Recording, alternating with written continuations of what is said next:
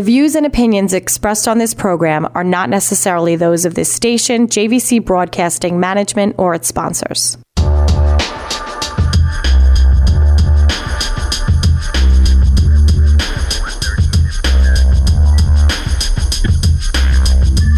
Welcome to Crime and Justice Radio, where we talk all things crime, justice, mayhem, and the courts with expert insiders and legal outcasts.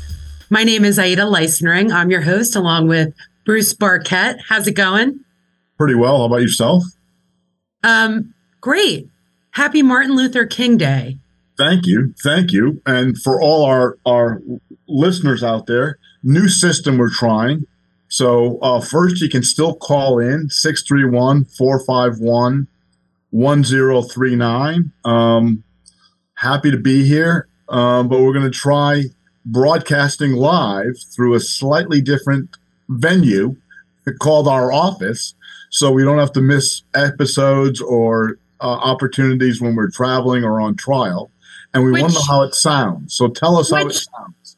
Yes, please tell us how it sounds. Um, but it sort of commemorates Martin Luther King in a way, right? Because How it allows us to Zoom? to, to work towards a beautiful cause.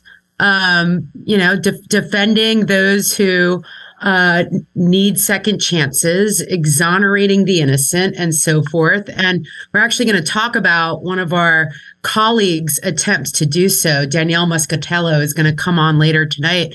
She is an unbelievable uh, both criminal trial defense attorney, but also appellate lawyer. And you don't often see lawyers that wear both hats, that know how to litigate a case during a trial, but also how to argue on appeal that someone should be exonerated or released or have their conviction overturned. And she's going to talk about Christopher Porco, who says he's innocent of killing his father, um, and assaulting his mother and has been incarcerated ever since. He was 21 when the crime allegedly occurred. Well, certainly a crime occurred, but whether or not he's um, the party who committed it is the question. So we'll have her on. Um, but as I was reflecting on um, great quotes by Martin Luther King. Are you going to connect that to the to the new venue that we have? Where we're yeah, no, it's it's it's what it allows us to do is what are we doing today to commemorate his birthday? We're hard at work, even though it's a national holiday, and we could be hanging out with friends and families and um, I don't know, brunching. I bet a lot of people are doing nothing to commemorate him, right? Uh, we're at work. the Dallas Cowboy game later. We'll see. Right. Well, true. I'm not saying all day long, but we're we're hard at work filing motions to dismiss, filing motions opposing, you know, the government's motions to preclude our experts and so forth, and preparing for trials. Um, and I I think that's a good way to celebrate his birthday. In fact, dare I say this? If you work in criminal justice or social justice, you do deserve the day off, but perhaps today should be spent celebrating and kind of emerging yourself in the work that we do. Well, doing some service because that was uh, um, part of what he had to say, which is doing things for others. I, I actually thought about this a little bit and thought about uh, Martin Luther King, and for whatever reason, Gandhi came to mind as well. Uh, obviously, two different men, two different eras, two different countries but both were um, advocates for nonviolent direct action, and both were assassinated, uh, shot down um, by extremists. Gandhi was shot down by a Hindu extremist who objected to his uh, concessions to the Muslims. And of course, Martin Luther King was shot down by uh, uh somebody who opposed what he was doing. Um, so, and and in advocating for peaceful protest, uh, people should not confuse that with a sort of still negative peace passive. that doesn't that it, it, wasn't passive, and that's why they were vilified by uh, those who challenged their views and and um, you know, sought to be destroyed. And I, I, was reading one of his reflections on the letter from Birmingham jail when he was incarcerated for protesting And it's so beautifully written, and it really. Both, what? Before you read that, both that's the other thing that struck me is both Gandhi and King were incarcerated uh, for their nonviolent direct action.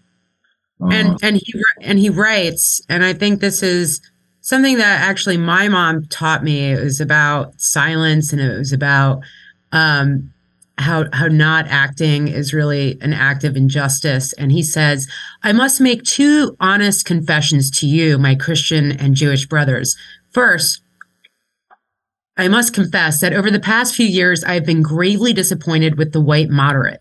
I have almost reached the regrettable conclusion that the Negro's great stumbling block in this stride towards freedom is not the white citizen's councilor or the Ku Klux Klanner, but the white moderate, who is more devoted to order than to justice, who prefers a negative peace, which is the absence of tension, to a positive peace, which is the presence of justice, who constantly says, I agree with you in the goal you seek, but I cannot agree with your methods of direct action, who paternalistically believes he can set the timetable for another man's freedom, who lives by a mythical concept of time, and who constantly advises the Negro to wait for a more convenient season.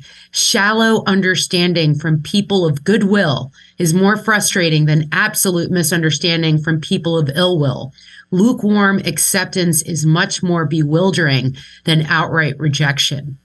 And I don't mean to point that out for for racial divides or racial politics, but I mean to point that out in everything that we do, you know, in well-intentioned uh, judges or well-intentioned prosecutors who um, will put up the most vicious of fights in our Herculean efforts to exonerate an innocent man, though later they may say it was the right result um, it, it, it's it's really fascinating, right? Like I remember we did a trial once in front of a judge, and one of our colleagues said, "Oh, he's the worst judge I've had because of his bedside manner." And I said, "Oh, that doesn't bother me at all because he's fair." And you can get a very, very nice, polite, understanding judge who will say, unfortunately, I'm going to rule this way and completely screw your client out of his constitutional rights and potential his potentially his innocence claim. So I think his words resonate today. It resonates in all aspects of life, not just criminal justice, but whether it's familial disputes, standing up for people we love, and so forth. Well, I, I, I that that's a great quote. Of course, the letter from the Birmingham jail is a famous famous letter. The part that the the quote that I think of in doing the work that we do, and it comes to us often. Um, one, I'll give one from Martin Luther King, and because I've somehow fallen into this Gandhi thing today, one from Gandhi. Martin Luther King says, "Let us realize the arc of the moral universe is long, but it bends towards justice." And certainly that's true for the individuals that have been incarcerated for years who are innocent. And we know a number of them. We've been lucky enough to be involved in them, uh, uh, involved in getting them exonerated. So that you have individuals that, that have been in jail for 10, 20, 25, 26 years before they're um, finally released. And that that phrase, uh, let us realize the arc of the moral universe is long, but bends towards justice. Um, I, I, guess that's true. It's just tough to tough to if you're actually in jail. Uh, it's tough to to to wait it out that way. Right. Or I could be jaded and say, does it bend towards justice? Because often it does not, uh, even after a long journey. But yeah, it's it is. Um, well, that and the the um, the, the the one from Gandhi that I I looked at I read a bunch of them today, but the one from Gandhi that really struck me. Uh, strength does not come from physical capacity; it comes from an indomitable will. So, um, that's too bad because I'm really strong. um, but my will sucks. no, I'm kidding. So, so, so my, my, my, if somebody described one trait about me, it would be stubborn and that would be true. You know, my I, I completely apropos of nothing. My wife, when we moved, right, so we dug up all this old stuff, found a framed photograph of me playing my football team when I was 11 years old. Oh, and here we go. Midget football. It, we can't call it that anymore, but that's what we oh, I thought that's what it was. They were actually called. That's Sorry. what it was called in 1969, 1970. 1970. There's the edit button. Oh, right. Yeah, but it, it, and you know the story that they they tried to cut me, and I showed up the next day anyway. They cut several of us. They cut about half a dozen kids. Said, "Don't come back. You're not good enough." I showed up the next day, and they um uh they said, "What are you doing here?" And I said, "Well, I'm going to run with the team. Is that okay?" And of course, how can you tell an 11 year old boy you can't run with the team? So I ran with the team. They eventually pieced together a uniform. I got the heck kicked out of me for that year because I really wasn't big enough or strong enough. The next year, I was a captain. Way uh, to go, Rudy. well, it, it, it, it's yeah, sort of, but that well, one it's, that defines. Listen, I, I, just refuse to give up. Yeah, it's um, helped you in the courtroom, and I'll tell you this: um, I I struggle between um, conservative and sort of uh, uh, risky uh, criminal defense litigation. And I think at the Legal Aid Society, I was taught to be slightly conservative, lean on not putting your client on the stand, lean on not putting witnesses on, make the prosecutor meet their burden and argue reasonable doubt, right? And then I came to work at this firm and and you kind of showed me a different way of doing things. And I remember being terrified um, at rejecting offers on some serious felonies um, of disorderly conduct, right? And it's funny because you're advising a client, like if you don't take this offer of disorderly conduct, even though you you claim to be innocent, I believe in your innocence, anything could happen at trial. The jury might get it wrong and you might get convicted of rape, be incarcerated for 15 years and be a registered sex offender for life. So it's very difficult to turn down a plea on a matter like that to disorderly conduct, a violation, not a crime. And I remember you pushing that will, pushing and saying, don't take that if you're innocent. And me getting stuck with uh, the work of preparing individuals to go into the grand jury perfect in that situation, but but it worked, you know. And in that sense, uh, things did bend towards justice. So perfect combination. My stubbornness and your skill but I'll say this another quote from Gandhi if I keep on saying go. to myself that I cannot do a certain thing, it is possible that I may end by really becoming incapable of doing it. On the contrary, if I have a belief that I can do it, I shall surely acquire the capacity to do it, even if I may not have it at the beginning. So the, the strength of will and the persistence to pursue justice uh, a trait of Gandhi, a trait of King, and I think a yeah. trait of all great uh, criminal defense attorneys. And, and athletes, right? Or not. And, and, athletes, because you're basically visualizing the win, visualizing yes. the ability. Let me hit you with a Martin Luther King quote. It's a famous right. one. We all know it. But but I'm curious, what's your view on this if you actually put it in practice? Martin Luther King letter from Birmingham jail. One has not only a legal, but a moral responsibility to obey just laws. Conversely, one has a moral responsibility to disobey unjust laws. Well, you know where I stand on that, right? Where, no, no. Where you do know, you stand? You, you, know that that I would oppose and disobey unjust laws, um, and for sure, I've represented clients who've done it um, un- laws they believe to be unjust. It's part of what we do. And it's part of the great historic civil rights movement that really started well before King and continues to this day uh, as we fight for racial justice for everybody. Um, right. And, but, and, not just that. I mean, I think it, it, to my daughter, to my 17 year old daughter who may be listening right now, the key is judgment which laws are just and which laws are unjust. When you stand up and oppose a law and claim it to be unjust, understand you have a heavy burden in that regard to to uh, establish your position. Because if if you, regardless of whether you're right or wrong, you're going to pay a price for it. King ended up in jail. Gandhi was in jail. Um, and a number of other civil rights leaders lost their lives. Malcolm X was shot. We can go down the list.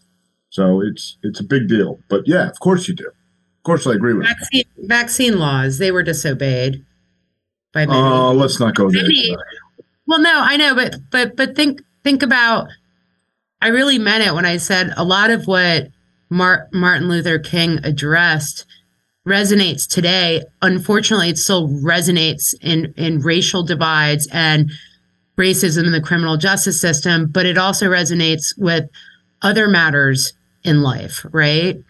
And among them are who you stand up for, who you support, um, and and we tend to think of those quotes as significant to uh, identifiable um, groups that are um, underserved, right? But but it's it's in all things in life.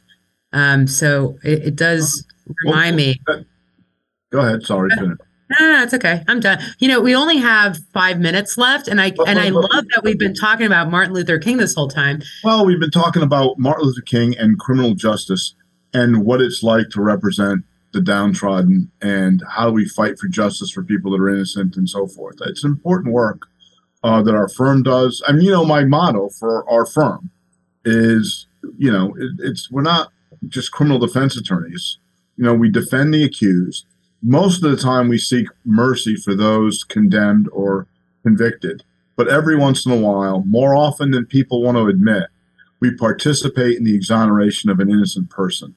And that's really good work if you can get it. But let's move to some of the topics that are dealt with. It's just something really tacky and unclassy right now. Let's okay, get into do that. Go that. I'm, I'm, talk I'm about all, Biden and the classified oh, documents. um, right. Somebody who needs to deserves mercy is certainly not. Right, I don't even know if he. I don't even know if it's a mercy call. It may just have been so inadvertent. There's no aggravator. Um, everyone's aggravator is stupidity and carelessness and hypocrisy. Right. How about that? And you know I'm no Trump fan. Everybody who knows me knows that. Anybody who's right, listening to the show is how's it? How's I, okay? You first of all, you can't just let me let me run it down. Go ahead. Go ahead. Go ahead. Go ahead. Who's vice president? We don't know how the documents that were deemed classified, and they were by no means as many as Trump had. And I think in the Trump matter, they were more than just classified. A lot of things are rubber stamped classified that really aren't or are no longer classified or are not quite sensitive or national secret information, right? But they his lawyers in cleaning up or moving boxes basically found some of the documents in his I forget what project or library he set up, but others were in his garage. Um, and they immediately disclose this to the National Archives, and everyone's yelling hypocrisy and double standards.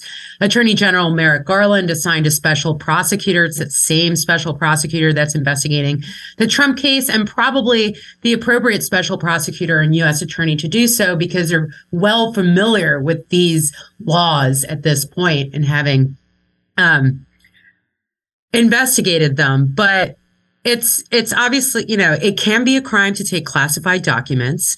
Um, it's possible that President Biden may have violated the Presidential Records Act, um, but the DOJ only prosecutes these cases when an aggravating factor is present. And here, did he knowingly and intentionally keep the documents? Or did he take them home to review something and forgot to return them? And I don't think there's a law against presidents or vice presidents, and they get treated alike. I don't think there is a distinction with the uh, Presidential Records Act. It, it, it treats the president and vice president equally. Is it a crime to take documents home to read while you're in office? I don't think it is. Uh, I, I, I don't think it's it depends on the document. Some documents are, are intended only to be read inside of a room without your cell phone. Uh, you can take notes, but you can't take the documents and so forth. And sometimes you can't even take notes. That's beside the point. My um, complaint is you cannot be righteously indignant about what Trump did and have classified documents next to your Corvette in your garage. You just can't Oops. do that. Yeah, Oops. but it's it's it's it's it's it's stupidity, it's carelessness. Maybe it's more than that. Oh, Bruce Barket. you can't. We live in hypocritical times, filled with hypocritical people. Yeah, You know, that's, you that's really yourself, what where we? where we've gotten. you, you, you know, it just it I, the the cases are not the same. I see the differences, but the the the rank hypocrisy of being so careless and so indignant is is stark, and I I, I think that's where that's where we end up uh, um, with that. And you know we'll we'll we'll see where it goes. He'll never Biden will never get indicted, not for that anyway. And Trump will probably get indicted in Atlanta and he'll probably get indicted in D.C. for the January 6th. So, and we'll have an indicted former president in trials in an election year. 2024 should be pretty fun. So he'll never get off the news. Trump. Basically. No, not for a few more years. Not for a few more years. We're going to take a break in a minute or two, or just a few seconds. Come back with uh, Danielle Muscatello, who is an attorney with our firm, who has been representing Chris Porco for a number of years. If you don't know about the case, Google it. Chris Porco, out of Albany. Um, very similar to Marty Tankleff's case in some respects. Um, but he, uh, he uh, has been in jail now for 17 years. And finally, uh, we filed a 250 page motion to vacate his conviction, alleging that we found and certainly have new evidence, new medical examiner, and um, some problems with the original trial. We'll be back shortly. Stick around.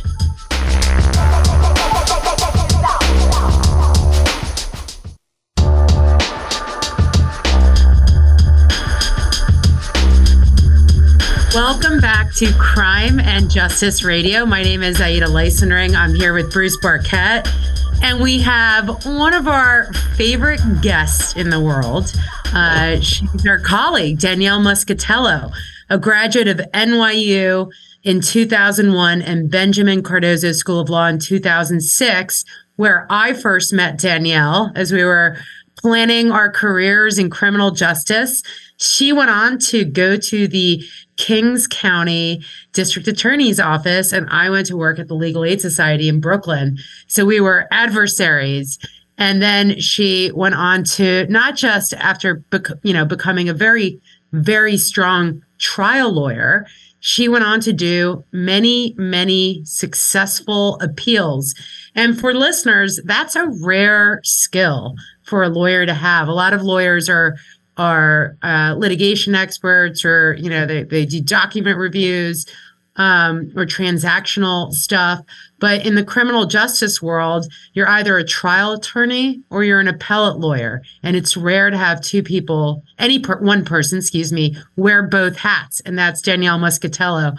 And she's here with us today because she just filed a what 235 page 440 motion to 213. Well, well, 213. well, let's let's, intro- let's introduce the case a bit. Danielle's done a great work with it. Um, back in 2002 or 2003, an individual by the name of is it Peter Porco? Peter Porco, two thou- 2004. 2000 was attacked brutally with an axe in his home, as was his wife Joan. Joan. Joan. Uh, Joan has no memory of the event, was brutally uh, beaten and hit with the axe, but survived. Peter, who was a very well respected and very well liked lawyer, who worked at the appellate division, not as a judge, but as a, a, a law clerk. Um, justice cardona right. of the who- third department right who um who died and it was at the time an unbelievably heinous crime still is but got an enormous amount of publicity in albany he was represented by an individual who for reasons that frankly escape me enjoys a great reputation in the in the capital region terry kindlon uh, who also represented cal harris in trial two a case that we took over from him um, in Here's- trials well, three and four. Bruce, who, who, who, who's representing who? We haven't named Kin- Kindlon represents Chris Porco, represented Chris Porco at trial. the son of Peter Porco, Right. who's Was a- charged and convicted of Of- his father's murder when he was 21 years old. and the attempted murder of his mother, and he's doing life in prison now. Danielle picked this case up probably five years ago or so, uh, at least five years ago and has worked tremendously on it and filed a motion uh, claiming that the the uh, he was wrongly convicted, he's actually innocent, and that Kindlon uh, was ineffective, constitutionally ineffective for not doing a number of things. So, real briefly, the evidence against him was now Chris Porco claimed to be at Rochester at the time of the murders in college, and the murders took place in the Albany area, so it's several hour drive uh, going from one place to the other. Uh, so the evidence against him was a the family alarm on their home. The code was entered at two or three in the morning. So there he goes. It had to be a family member who did that. B somebody saw Chris's car, a distinctive yellow Jeep, in the driveway in the early morning hours. And C, there was some kind of DNA evidence on a ticket, a toll ticket. If you remember, we used to have toll tickets before they were scanning uh, that they dug up and they said that it was consistent with Chris's. Danielle, what kind of evidence have you been able to uncover that refutes that and is, goes a long way, I think, to establishing Chris's innocence? Um, well, there are a number of things. Um, one of the things is um, Christopher, right? This is 230 miles away between the University of Rochester and Albany. Um, and driving that Jeep, he would have had to have refueled the Jeep.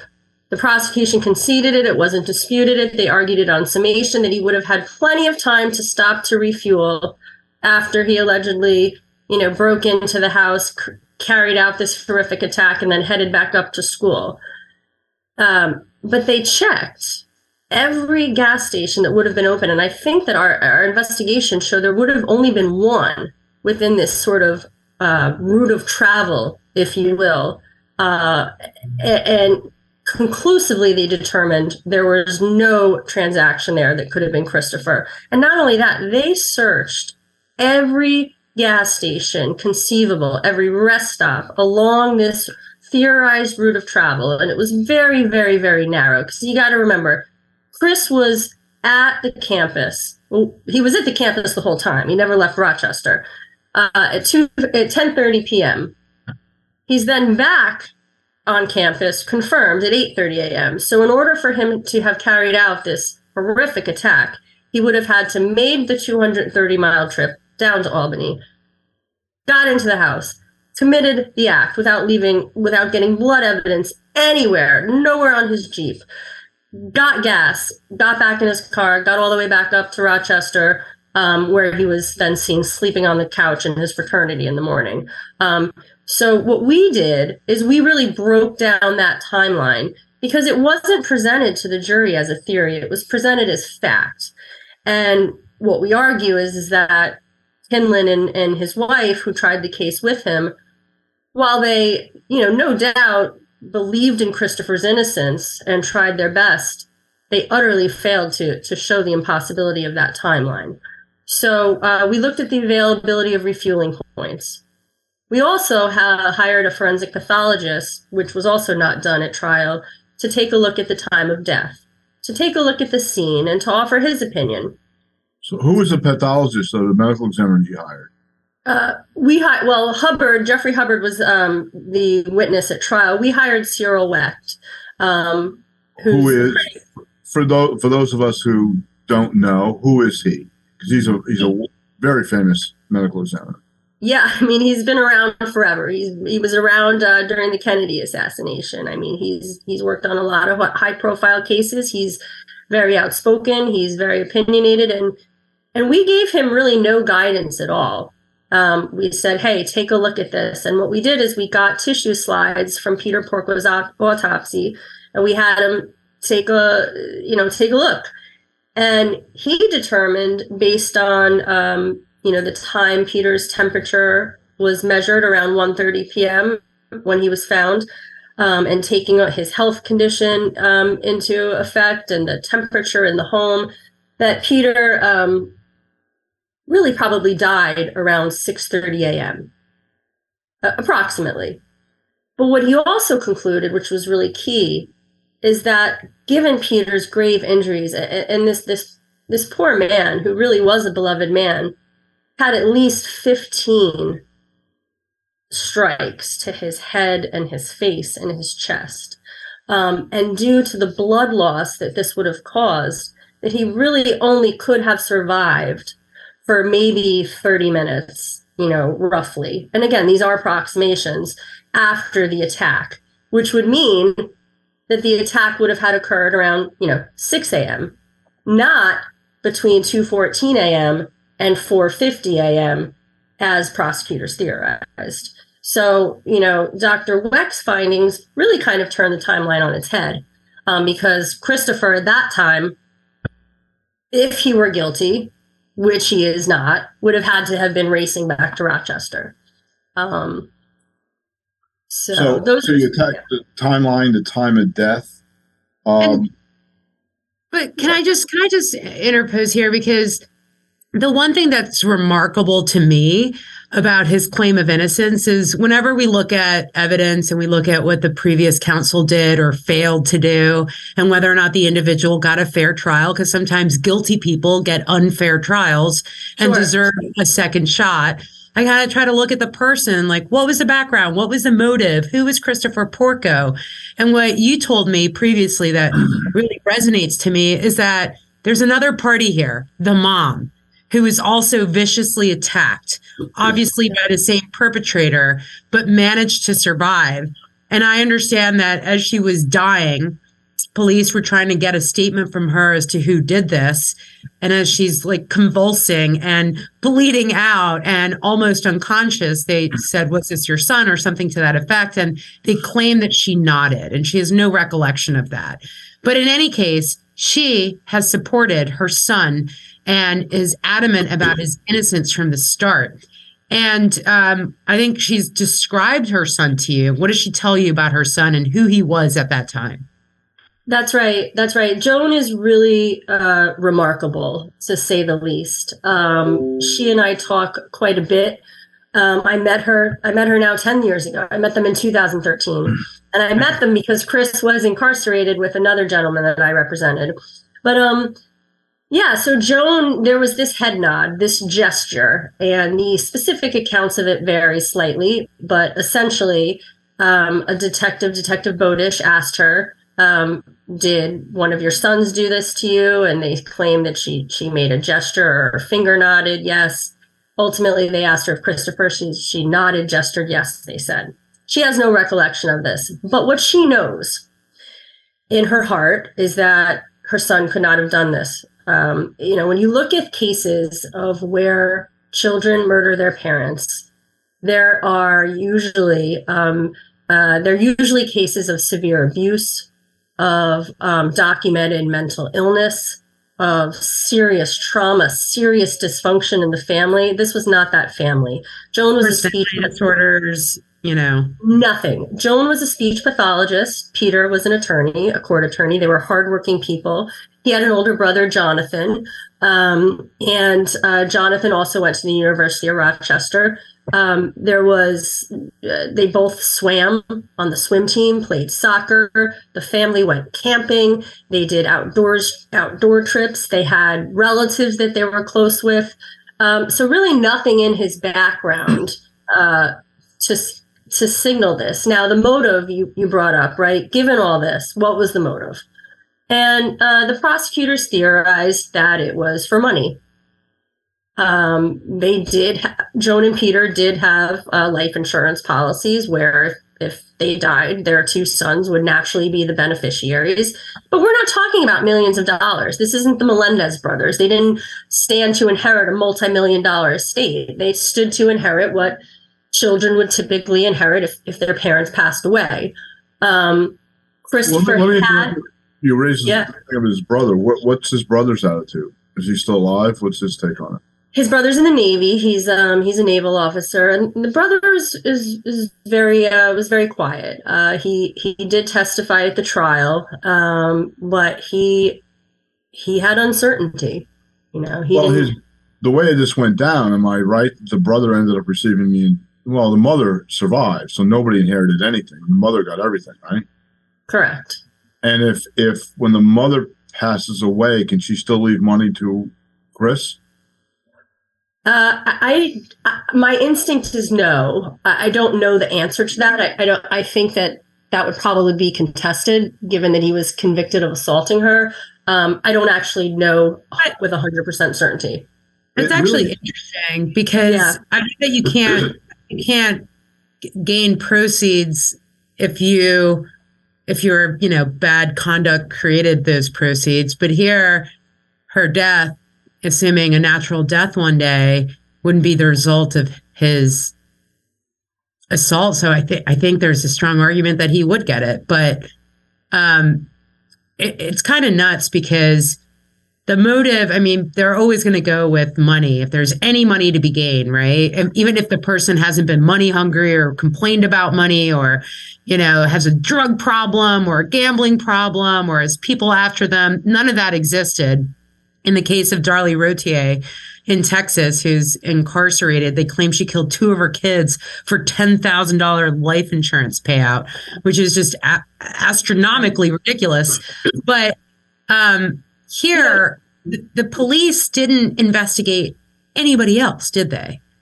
No, they didn't. And, you know, we, we did um, Aida, um, we did talk about, you know, that how this notion of confirmation bias, right? A fancy word of basically just kind of saying that, you know, once you once you have a suspect in mind, once you believe that you've got your guy, then every lead, every piece of evidence thereafter is kind of viewed through this prism of presumed guilt. And so, right. I mean, they, they didn't even indict Chris for a whole year. They investigated it. They investigated him and they built a case against him. I mean, they sent out, this is astounding to me, uh, they sent out questionnaires to his classmates at the University of Rochester, uh, at least 100 different students, at least. Did you know Chris to drink alcohol? Did you know Chris to ever be violent? Did you know Chris to ever lie? Did you know Chris to be materialistic? I mean, this was kind of what went out there. That I wonder what my college friends would have said about me. you know that. Hopefully, they would have said nice things, but I wonder. What college other... friends? What about what about your colleagues now? So the yeah. the only nice things. only yeah, nice. Only nice. That things. that's the FBI. The FBI. We had uh, the case that we Cal also Harris. crossed paths with Terry Kindlon on. Um, Cal Harris. They sent out uh, those kinds of questionnaires to all his friends to like employees he fired right right no they're trying trying to look for some kind of profile um this this case really does look i'm i don't know if there's such a thing as an expert in wrongful convictions but in the years of practice you you see traits in wrongful conviction cases and a lot of the traits exist here you have um, the police jumping to a conclusion you have a lengthy investigation that focuses only on one person. You have circumstantial evidence, no direct evidence, little pieces here and there. You see the police twisting things in a certain way, and you see a defense that was inadequate by any measure as you look back upon it. And you have an individual who's absolutely maintained their innocence from the word go all the way through. Um, so, uh, uh, look, Great work and, so and far. Also, let's see how it goes. Said in, and, and said in less technical terms, you have a kid who was a loving son who, for all purposes, got along with his parents, worked at a vet's office, was considered friendly, fun loving, played sports, played soccer, helped his neighbor's, you know, autistic child, had no mental health issues, didn't have a drug addiction, didn't have a gambling addiction, didn't have any weird skeletons in the closet, who was going to college, who was 230 miles away, who would have, it would have been incredibly impossible for him to have actually driven, committed this crime, not gotten gas or, you know, gotten gas location that didn't exist and come back where you had calls um, and leads for other possible suspects that were never pursued or taken seriously, where you have a lawyer who was well intentioned, but only focused on the issue of the mom's nod not coming in and didn't bother to get the experts that were necessary, experts that you've now obtained and completely contradicts the government's timeline on this case and make it physically impossible for him to have committed the crime. And yet, how long has he been in prison? Since uh, 2006, 2000, and August 2006. And and uh, so that's like math. That's like about 16 years. Yeah, thank you. 16, thank 17 you years. The longer pause, it would have been very embarrassing. Um, That's why we didn't. We're not math majors. No. And his mom, his mom still sees him in prison, loves him, believes in his innocence, supports him. A hundred percent. You know, one thing that was interested, interesting. Um, the, uh, the one of the lead prosecutors, who's now in private practice, Michael McDermott, um, he made a comment at some point that he knows Chris better than his own mother. Yeah. And, and you know how arrogant, how how arrogant. She was dismissed her assertions and her commitment to her son's innocence were dismissed as naive. Well, dismissed, except that they introduced evidence that while she was in the hospital, brutally attacked, no memory of the event, asked if Chris did this, she supposedly nodded yes. And they introduced that into evidence that she did that. The appellate division, if I'm not mistaken, found that to be error, but called it harmless. Harmless. Error. It's just unbelievable to yeah. me um, well, and there's no way she could have known who did this. They recognized that it was a ridiculous um, hearsay statement that shouldn't have come in, that's utterly unreliable. She doesn't believe it now, didn't believe it then. But the mother of the uh, assailant saying that he attacked her um, came into evidence, and the appellate division called it harmless. This really reminds me of Marty Tankleff's case for people on Long Island, where he was convicted of killing both his parents brutally in their home um, and exonerated 17 years later. Yeah. But, but a, a, key difference and yet similarity is that police lied to Marty, said his father survived, and identified him as the murderer. Right. Right. No, Which that's quite similar to his the mom here actually surviving, but being in no condition to be responsive to police as she's hemorrhaging and about to die. Danielle, you're doing great work in this case. Uh, even if we do say so ourselves, obviously it's our firm that's representing uh, Chris. Keep up the great work here. Um, you have the entire the entire um, firm supports you in this. We'll do whatever we have to do to help Chris. Uh, and I hope we can find a fair judge up there and a fair hearing. Uh, and we're going to have so. back, back on. We want to have Chris on when he is out of jail, out of prison. How about that? It's a deal. Okay. okay. Um, we'll be back next week with more in Crime and Justice Radio. See you later. Thanks. See you later, everyone. Happy Martin Luther King Day.